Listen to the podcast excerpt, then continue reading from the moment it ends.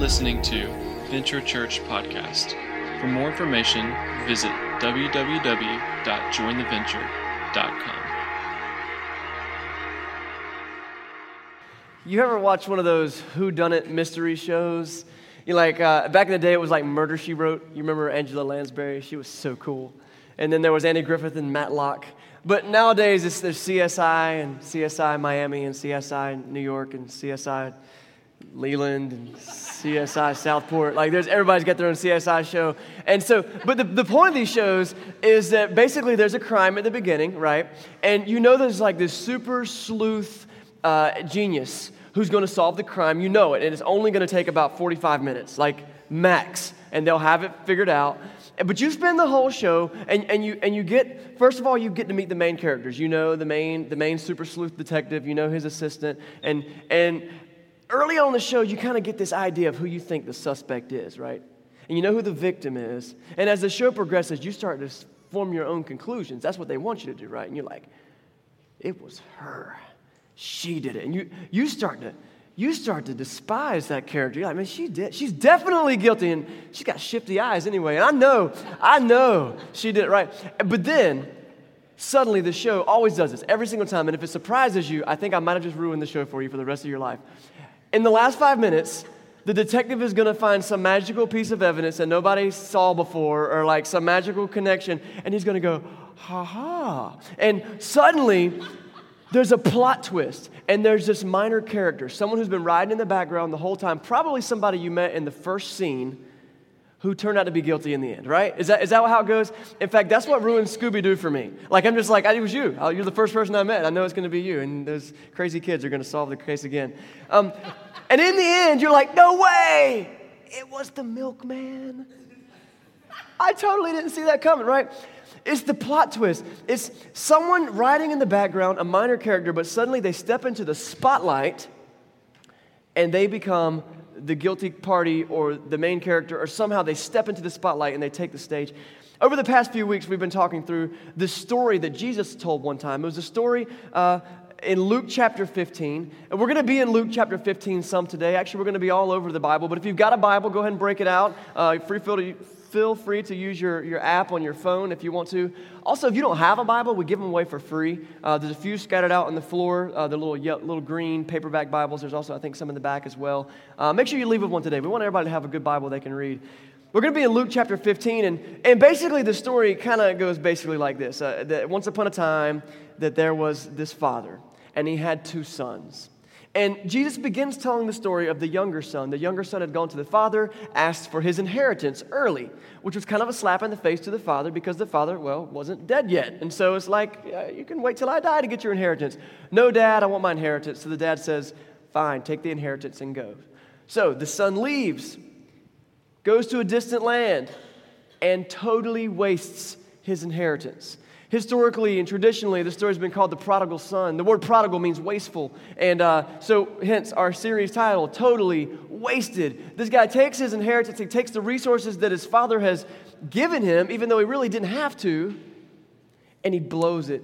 And what Jesus calls, uh, he, he, wastes it on, um, he wastes it. He squandered his wealth on wild living. That's what I'm trying to say. It's right here on my iPad if I get lost. He squanders his wealth in wild living. And, you know, that's kind of the main story. And you might think that the story is over. Last week, we talked about how the Father embraced the Son and welcomed him back home, and how God, our Father, is a Father who runs. He runs to greet us, despite the fact that it might seem undignified or improper for a Father, or especially God, to somehow make the effort to go out to the Son who was wasteful. But that's what God does for us, and He embraces us and He forgives us. And to some degree, that story is over, right? That was it. We ended it last week. Yay, close the curtain. Good story, Jesus. But the truth is, Jesus is not quite done. Yes, the story arc of the younger son is finished, but here at the very end, Jesus pulls a plot twist. A minor character that we met at the very beginning of the story, there once was a man who had two sons. Let's talk about the younger son. Suddenly, the older son steps into the spotlight. And it's in this moment that we find Jesus making the main point of his story. The main point of his story. Let's go look at it again. This is going to be in Luke chapter 15, starting at verse 25. Read this along with me. It says, Meanwhile, the older son was in the field. He was out there doing his thing, just in the field. And the, bro- the younger brother had come home. When he came near the house, he heard the music and the dancing. They were throwing a party for the younger son who had returned. So he called one of the servants and he asked him, What's going on? Now, notice the older brother missed completely that his younger brother had come home. You, you catch that? The younger brother come home. The, the father runs out to greet him. He kills the fatted calf. They throw a party. What's the older brother doing? He's out working. He's out in the field. He's working. Now, I give the guy props. He's working. He's doing his thing. But there's a great celebration going on. So he grabs somebody. And I, I can kind of relate to this guy. You ever been that person? Something big's happening, and you're just kind of standing there going, What, happened? Like, what, what's going on? Why is everyone so excited? He asked the servant, who obviously had been paying better attention than he had. In verse 27, he says, Your brother has come home, he replied, and your father has killed the fatted calf because he has, has him back safe and sound. At this point, you might hope that the older brother is like, Yes, my brother's home. Oh, I've missed him. I've been so worried. I've been. No, it's actually quite the opposite happens here. Check it out, verse 28. The older brother became angry. He refused to go in. So his father went out and pleaded with him. But he answered his father. He says, Look, all these years I've been uh, slaving for you. I've never disobeyed your orders. You never even gave me a young goat so I could celebrate with my friends. But when his son of yours who squandered your property with prostitutes comes home, you kill the fatted calf. The father says, My son, you're always with me, and everything I have is yours. But we have to celebrate and be glad because this brother of yours was dead and he's alive again. The older brother is mad. He's absolutely furious. He's not glad that his brother came home. In fact, I love his, his, his little, little, little pouty party he throws here. He goes, Dad, you don't even give me any young goats to celebrate with my friends. Like, I, I wish I would have used this on my dad. Like, Dad, I want that car. You never let me have anything. You don't even give me and my friends goats or nothing, you know? Like, and I'm sorry, I get, when I talk about goats, especially when I hear Jesus stories about goats, um, there are a couple in the Bible, it's kind of strange. Uh, I have to tell a story, a personal story, and it's completely a rabbit trail. It's like a butterfly. We're going to follow it though, because it's a good story. So, one time, it was about 12 years ago, I was in West Africa, and uh, I, I did a missionary trip there for about two months with some friends, and we were in Ghana and Togo, and someone actually gave me a goat like as a, as a present. They gave me a goat. And so this is how it went down. I was at this kind of important guy's house. He was like a village leader, and we'd gone into his, uh, his house to meet, and he was very honored to have us American boys in his house. And see, I had this long goatee at the time. Like I've got kind of a, more of a, beard now. It was this long goatee, and the, the locals there had given me this really awesome nickname. It was Mr. Abidose. I think I'm saying it right. Mr. Abidose, which I thought was pretty sweet. Like, I got a nickname. Yeah, you don't have a nickname. But I found out that literally translated, it, it means Mr. Goat. That's what, that's what it means. And so they're walking around calling me, oh, Mr. Goat, Mr. Goat. And they're telling their friends, Who, which one? Which one of the crazy white Americans? And it's like, oh, the one that looks like a goat. That was me. So we're here in the, in the living room, and the guy's like, I want to give you something. I'm like, sweet, that'd be great. And so uh, he says something to his, to his children, and they run off. And then they come back, and they hand me a goat. And it's like hog tied, I guess goat tied. And they hand it to me like by the feet. like, here. Um, what do you do when someone gives you a goat, like tied by the feet? So I just hold it. Thank you for this goat. I will cherish it. You know, I don't know. So I give it to the guy who's our taxi driver, and the guy takes it outside and he pops the trunk. He just throws the goat in the trunk and shuts the thing. Which might sound really weird to you, but what do you do with your groceries, right? Just throw them in the trunk. So that's what they do. Threw the groceries in the trunk or the goat, I mean. And so the, the, the craziest thing was when I got back to my host's house. Uh, they took the goat out of the trunk, and that night they invited all the neighbors over, and we had goat stew. It was very quick from uh, it was very very quick from the, the, the supermarket to the soup. Um, now, the cool thing is this: I, I, I didn't care for the goat soup. Uh, there was like still hair on it, and um, but it was cool that, that they, they made it for me. But I tell you what, I didn't care for the soup but the celebration was amazing. It was unforgettable. I mean, we're sitting in this third world country in this little village, and we bring this goat home, and man, we, we fed like, I don't know, eight families. It was amazing. It was really cool. So I can kind of understand what this older brother is saying here. Like, you, you killed the fatted calf for, for my wasteful brother? He wasted all of our inheritance. Dad, seriously? Like, you don't even kill a goat for me and my friends? This is a big deal. Why are you doing this, Dad? And so the brother's angry because the father seems to be showing favoritism to his young, wasteful brother. So, why did, J- why did Jesus do this? Why, why did he take this story that was a, a pretty cool story about this guy who's off and he's got wayward lifestyle and then God and the Father accepts him and everything? Why, why did he do that? Well, I want to remind you of something we talked about last week. The whole purpose of why Jesus was telling this story in the first place. There's a little trick when you're reading the Bible um, that if, if, you're just getting into reading the Bible, maybe you'd like to get started in reading the Bible. It's very important as you're reading any part of the Bible to try to figure out what was the original context of this story, right? And so there's a couple questions you can ask yourself. You want to jot them down. They're pretty simple, but they might be revolutionary if you've never thought about them before. When you read a passage, you might want to ask something uh, like, Who wrote this? Right? Who wrote this? This is Luke. Luke is a, a person who's very educated. He's actually a physician and he's a follower uh, uh, of Jesus. And then after Jesus actually goes back to heaven, he becomes a missionary with Paul. That's who wrote this. Who wrote this? Who was it written to? That's a question you might want to ask. Why was it written? And what's happening in the story. These are basic context clues, and these are things you might have learned in middle school or high school English class. Uh, but it's something that a lot of times we don't think about when we read the Bible. We like to pick verses out of the Bible, take a verse over here, a verse over here, and then push them together and make them say what we want them to say. But this is a story that Jesus told for a very specific re- reason, and we talked about it last week. What's the context here? Well, Jesus has been approached by some religious leaders, and they are pretty upset that he is hanging out with sinful people. So Jesus says he's standing there, he's talking to tax collectors and sinners, is how they're identified. And the religious leaders come up and say, So, why are you hanging out with these tax collectors and sinners?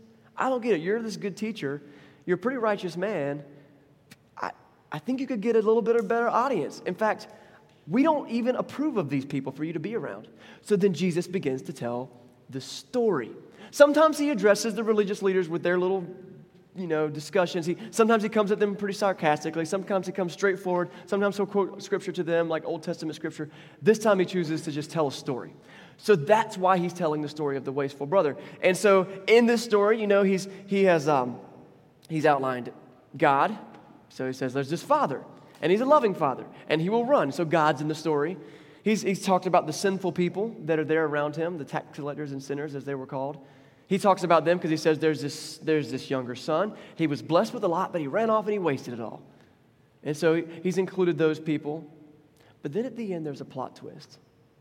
He says, You know, there, there is this cold shouldered brother who doesn't want to extend grace to anybody. He thinks that because he's been so faithful in doing the work of his father, that he somehow has understood the heart of the father and he's in, missed the boat completely. And by the way, tax collectors, I mean, Pharisees and religious leaders, by the way, Pharisees and religious leaders, that older brother, that's you. That's you. This is you in the story. The reason I'm telling the story is to show you where you fit in to God's economy. So, I want to introduce these religious leaders to you a little bit. Sometimes you read through the New Testament and you hear the stories of Jesus, and he's always interacting with these people called Pharisees right? And you might be like, well, the Pharisees, they were the bad guys, I guess. They're they the bad guys? Are they like the Joker and Bane? Are they like all the evil people in all the comic books? Is that, is that who the Pharisees are? Not exactly, but when they're in Jesus' time period, they're actually not quite getting what God wants them to be getting. So let me introduce you to them a little bit. They were regarded actually as the most holy people in Judaism because the, they knew the, the law of the Old Testament better than anybody. They had memorized it. In fact, they had gone through and they had gleaned from the old law over 600, like 613 laws in the Old Testament. And they said, We will not break a single one of these commandments, which is a great goal, by the way. If God has something He wants us to do, we should try to do it really hard.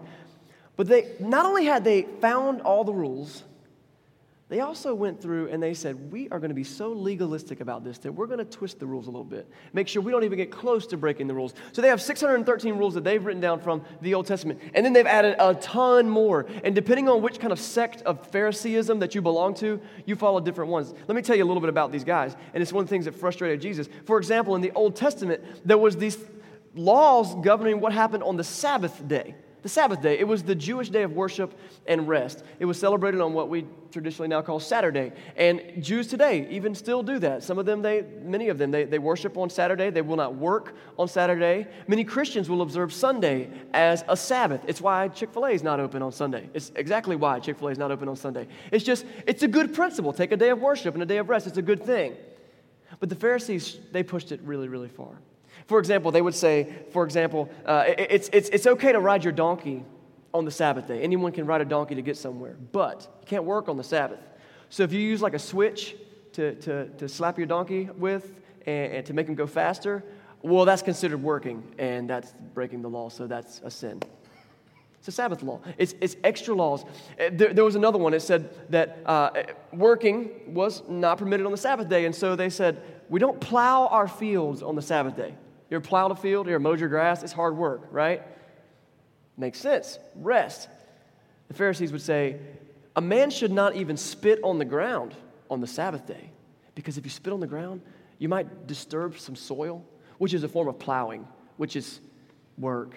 So, yeah, that's a sin. Right? It's crazy. It's like, I don't think that's what God had in mind. He wants you to rest and worship. He doesn't want you to be crazy. He had other laws. There was, there were, there were some of them that followed this one rule that said a woman was not allowed to look into a mirror on uh, the Sabbath day because in doing so, she might see a gray hair and she might try to pluck it. And that would be considered work.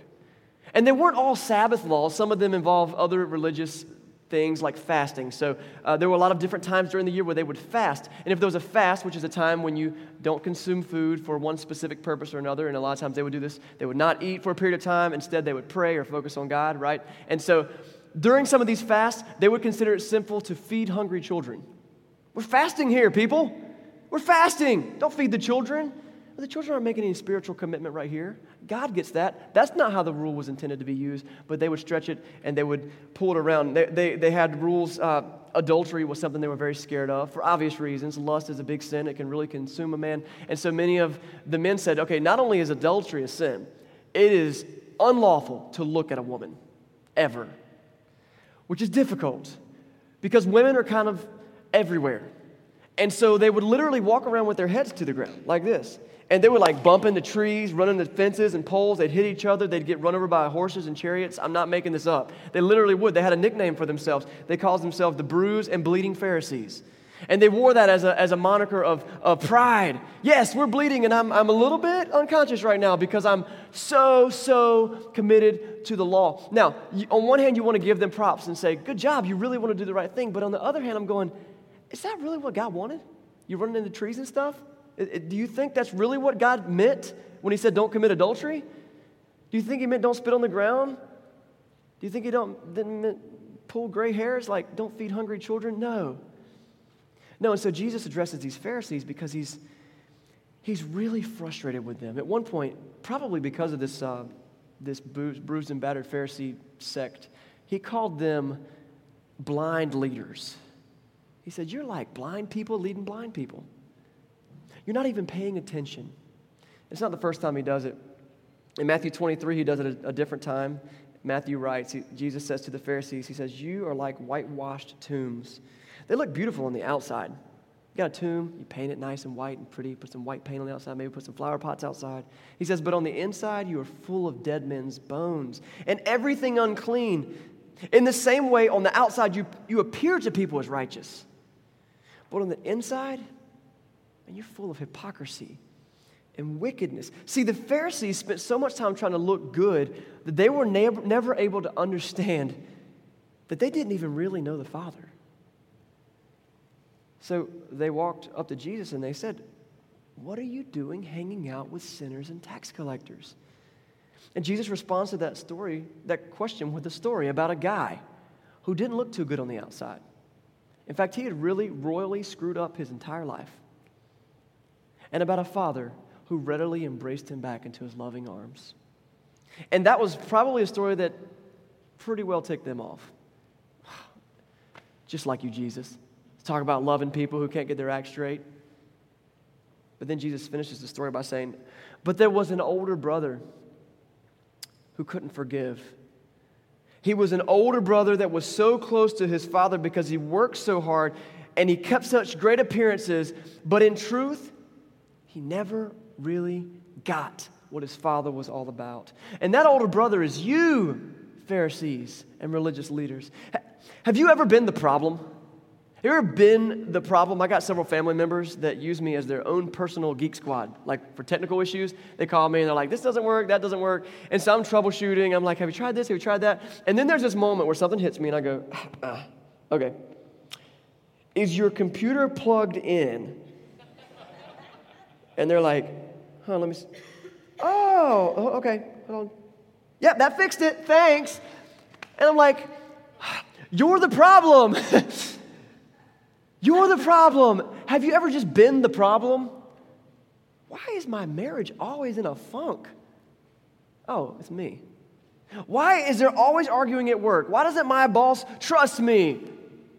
Oh, it's me. Why are there always problems with the neighbors or problems with our kids? It's, oh, it's me. I'm the problem. And that's what Jesus is telling the Pharisees. You're the problem. There's another passage in Matthew also where Jesus talks to them, and, it really hits on the head exactly what Jesus is saying to these people. He says in Matthew 15, 7 through 9, and this is just a part of that. He says, These people, the Pharisees, these people honor me with their lips, but their hearts are far from me. And I don't know about you, but I want to align my heart with the heart of God. I don't want to be a person who's like honoring God with their lips, like, oh, yeah, Jesus, hallelujah, hallelujah. I'm in church every Sunday. I'm working at the soup kitchen. I'm doing this, I'm doing this, I'm doing this, I'm doing this. And God's like, man, you're honoring me with your lips, but your heart is far from me. I don't want to be that person. I don't think that you do either. Jesus tells a story about two sons. And I think that both of them can teach us something about the heart of God. This morning, I want, I want to help us align with the heart of God. And maybe this is your first time here. Maybe this is your first time in church in a long time. Maybe you're just kind of getting started with the God, Jesus church thing and you're just feeling it out. But let me just tell you one of the biggest things you can do is start to discover what the heart of God is. How does He feel about you? How does He feel about the world? And how would He have you feel about Him and feel about the world. And so we're going to talk about that just a minute here. There's two brothers, and I think that both of us can teach us something about the, the heart of God. There's the first brother, he had run away from the heart of God, the heart of his father, right? He's representing people.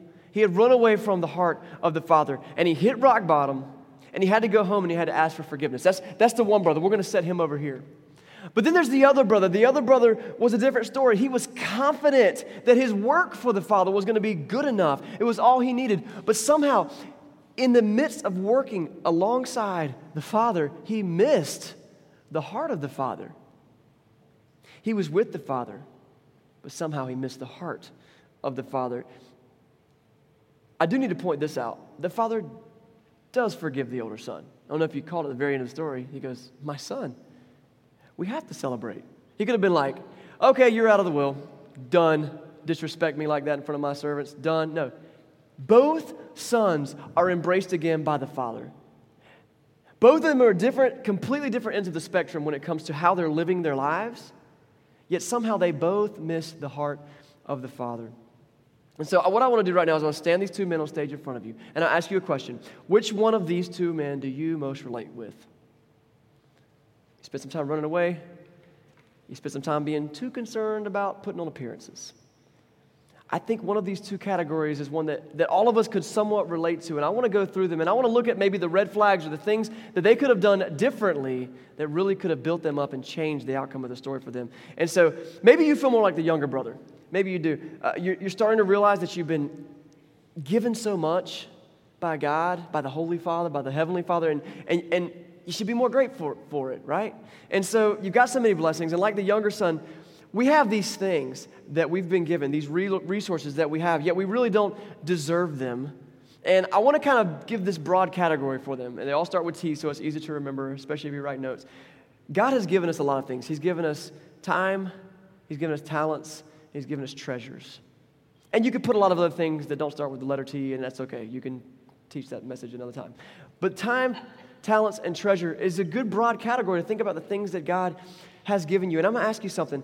All of us have this wealth of resources, but how do you use them to find the heart of the Father? Let's go through those time, talent, and treasure. We'll do each one kind of quickly. First, time. Each one of us has 24 hours in the day. right? Every one of you. Anybody get a little extra time? A little less time? No, I feel like I have less than 24 hours, but not true. 24 hours, the same amount of time. What do you do with your 24 hours? Just think about it. What do you do? Sometimes you, you compare yourself to someone like, um, like Bill Gates or even someone like, uh, like Sean Combs, Puff Daddy. Like that. Those guys are some of the most productive people in the world. And they're like, how do they do it? They must have a secret time machine. No, they have the same 24 hours that I do. And so I look at their, their and then I look at people who just don't accomplish anything. And I'm like, I feel so productive, right? What do you do with your 24 hours? And, and let me ask you this as you're using your 24 hours, does it ever cross your mind to think, what would the heart of the Father have me do with my 24 hours? It's something He gave us, right? He breathes life into our lungs. He gives us existence. He gives us sustenance. He gives us what we need to survive. He gives us 24 hours in the day. Some days are better than others. We can admit that. But what are you doing with your 24 hours? I, I love in Ephesians chapter 5, uh, Paul is a, an author who is a great missionary uh, to the non Jewish world, and he says this in 15, uh, Paul 5 15, he says, Be careful then how you live, not as unwise, but as wise Verse 16, he says, making the most of every opportunity because the days are evil. As you look at your time, how can you make the most of every opportunity? Now, I'm not talking about building a Fortune 500 com- company, which I believe you can still do with the heart of God, but instead saying, I want to make the most of every opportunity because I have been blessed with this time. This was a gift from God. It's a resource He's given me. How can I use it to further God's kingdom? How can I use it with the heart of the Father. So, time is a resource, and we could talk more about it, but just think about it. The 24 hours you have, how to use it. Time, the second we've got is talents. Every person has a set of abilities and skills and passions that you can apply to your own life, and we call those talents, and, and they're different across the board. Everything's, everybody's got different things they can offer and maybe for you, it's your great ability to, to just interact with people, make friends, and be some kind of a counselor. Maybe for you, it's the ability to run a business. Maybe for you, it's the ability to, to be a great teacher. Whatever it is, you got all these things. Now, here's something. We're going to go back to the story of the prodigal son. The thing is that he has these talents, like all of us do. And I'm willing to bet that the very things that got him into some of the trouble that he was in were his talents. Because you can take your talents and you can use them for good or you can use them for evil. And it might be that he had this amazing ability to just build relationships and make friends. And he could have taken that and he could have conquered the world. Instead, he hooks up with a bunch of slum people and, and gets drugged down. And he take that talent that he had and he built it. Maybe he had this great ability for, for being a host and throwing parties. And he could have used that to build relationships and build community, but what did he do? He threw parties and he invited prostitutes over and he wasted his inheritance. It's very likely that the talents that he used to kill his life could have been talents that if he'd put them to use for the heart of his father, man, what could he have done different? How could he have put those talents to better use? And I want to ask you the same thing. What are your gifts? What are your talented?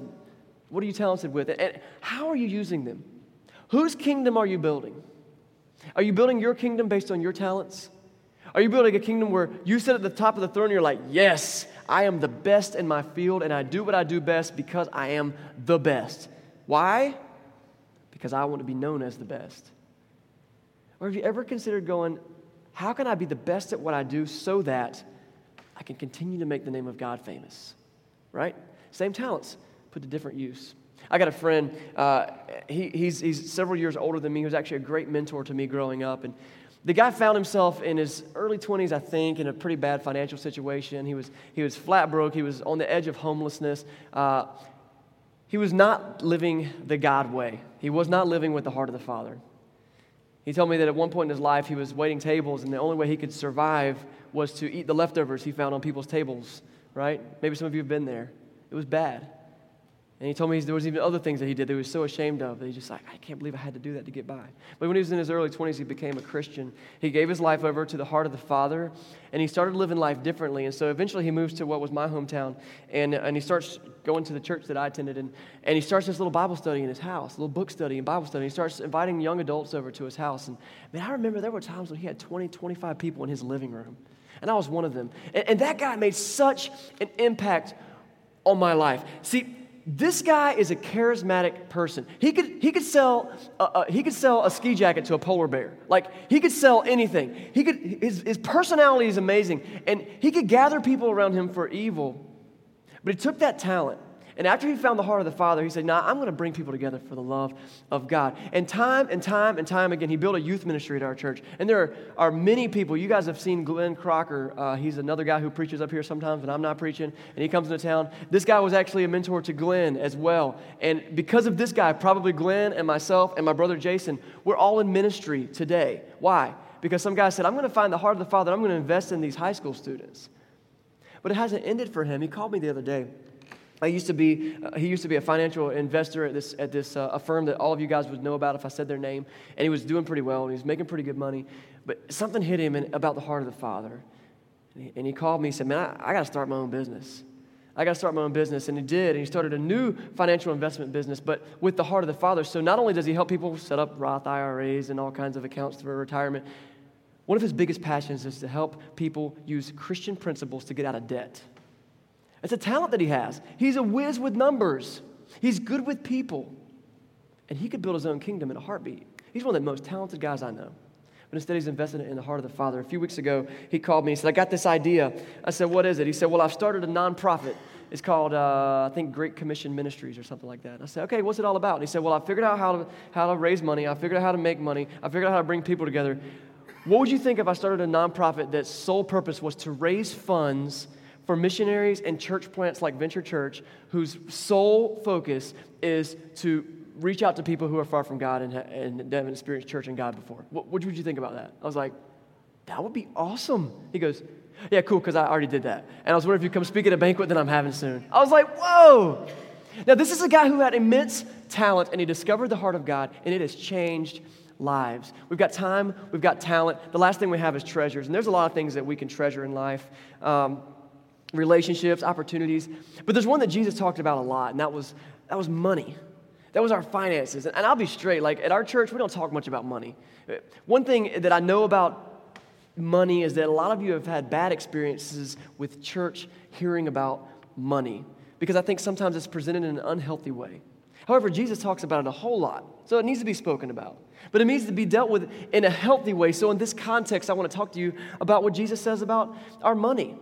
And, and he looked at the way that this wasteful son lived and say, how could it have been different? The younger brother takes his father's treasure and he blows it on himself. Was it his to spend? Well, sure, it was his. It was his inheritance. He could do with it whatever he wanted to. But where did it come from? It was from the Father. I want to challenge you to do something. I want to challenge you to stop thinking of your money as your money to build your kingdom. Instead, I want to challenge you to just simply make this simple shift in your head to say, everything I have is a blessing from God. And this is God's money to build God's kingdom. What do you invest your money in? What, are your entertainment wishes? What are the things you spend at your house? Are you building your own kingdom? It's real easy to do. You can get some sweet cars and a 60 inch LCD TV in your living room, and it looks really cool, and you can build your own kingdom. We do it all the time. Or maybe the way you build your own kingdom is you're kind of the hand to mouth kind of situation right now where, like, I just really haven't been smart with finances at all, but it's okay because I'm making ends meet. But either way, whose kingdom are you building? I want to challenge you to think about what it looks like to build God's kingdom. One principle that the Jews used was to take 10% of everything they owned and dedicate it to God. Straight up, it's what they did. They called it a tithe. Tithe means a tenth. And so they would do that. And, and, this is what they would do that for. They would say, God, I believe that you can do more with 90% of my possessions. You can do more for me with 90% than I could do with 100%. I mean, I just trust you with that.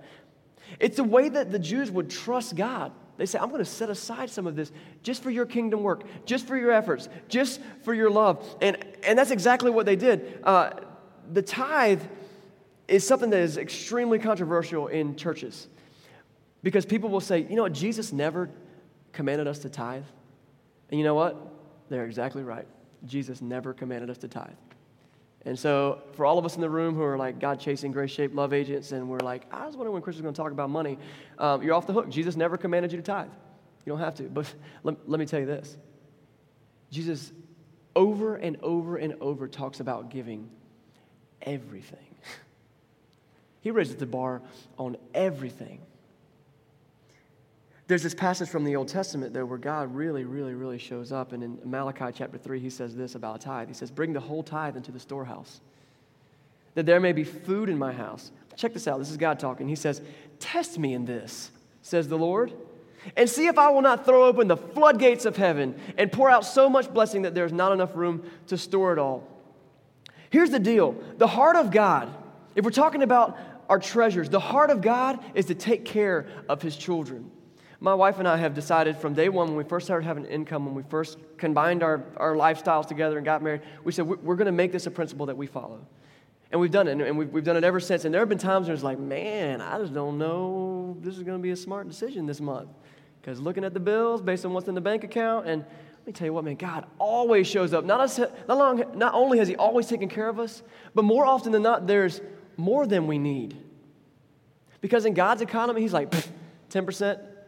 Yo, I feed thousands of people with a couple pieces of bread and a couple fish. Your 10% is easy for me to work with. And I'll take the 90% and I will bless you so that you can bless others. And, and I'm not standing up here to stand on a pedestal because I'm totally not the guy on a pedestal. But I've watched God work with our finances, and it's amazing how much we're able to help other people now. We're not rich people, trust me. And God can do that for you. Why? He says in Malachi 3, He says, Test me in this. So this is my challenge for you for that. Test Him. Call His bluff. God, I'm going to trust you. I'm going to trust you. A great place to invest would be here at Venture Church. We're doing amazing things in the city. We're doing things to change lives. I love seeing lives change. But maybe you've been somewhere where you've been like, dude, I, I don't get it. I don't get the church thing. I think all churches want to do is ask for money. I don't. God's taking care of Venture Church. What I want you to do is trust God. Find somewhere in God's kingdom where you can invest and see if God's not lying. He will take care of you. That's the heart of the Father. He takes care of his children. And so we have time, we have talents, and we have treasure. And that's the younger brother. And he wasted all of that. But you don't have to. Because the heart of God is that he takes care of his children, that he wants to further his kingdom so that the world can be a better place. In the minutes that we have left, I want to take a look at the older brother. Maybe you feel more like you can relate with him. Maybe you look at him, you're like, man, I kind of. I kind of had it easy. I grew up in a good home, never really struggled much. My parents were good people. Found my way into church pretty early. I've never really had a wayward period of my life. And maybe that's you. And to you, I would say, awesome. I am so happy for you. And don't feel like you got to mess that up. Just hang in there and do that because that is very good. But let's learn something from the older brother. There's so many people who are Christians and they hang out with the Father in the Father's house, with the Father's people, and they got the Father's music bumping in their stereo, and they got the Father's t shirt and the Father's bracelets on. You know what I'm saying? The whole Christian subculture. They got the Father on lock, but they completely missed his heart. And so you might be adventurous sometimes, and I don't know if you notice, but sometimes we got some crazy people up in here. You might be one of them. I know I am. And you might look at some people and go, ah, you know what? If they're in a bad situation, they deserve it. Good luck with that. That's not the heart of the Father.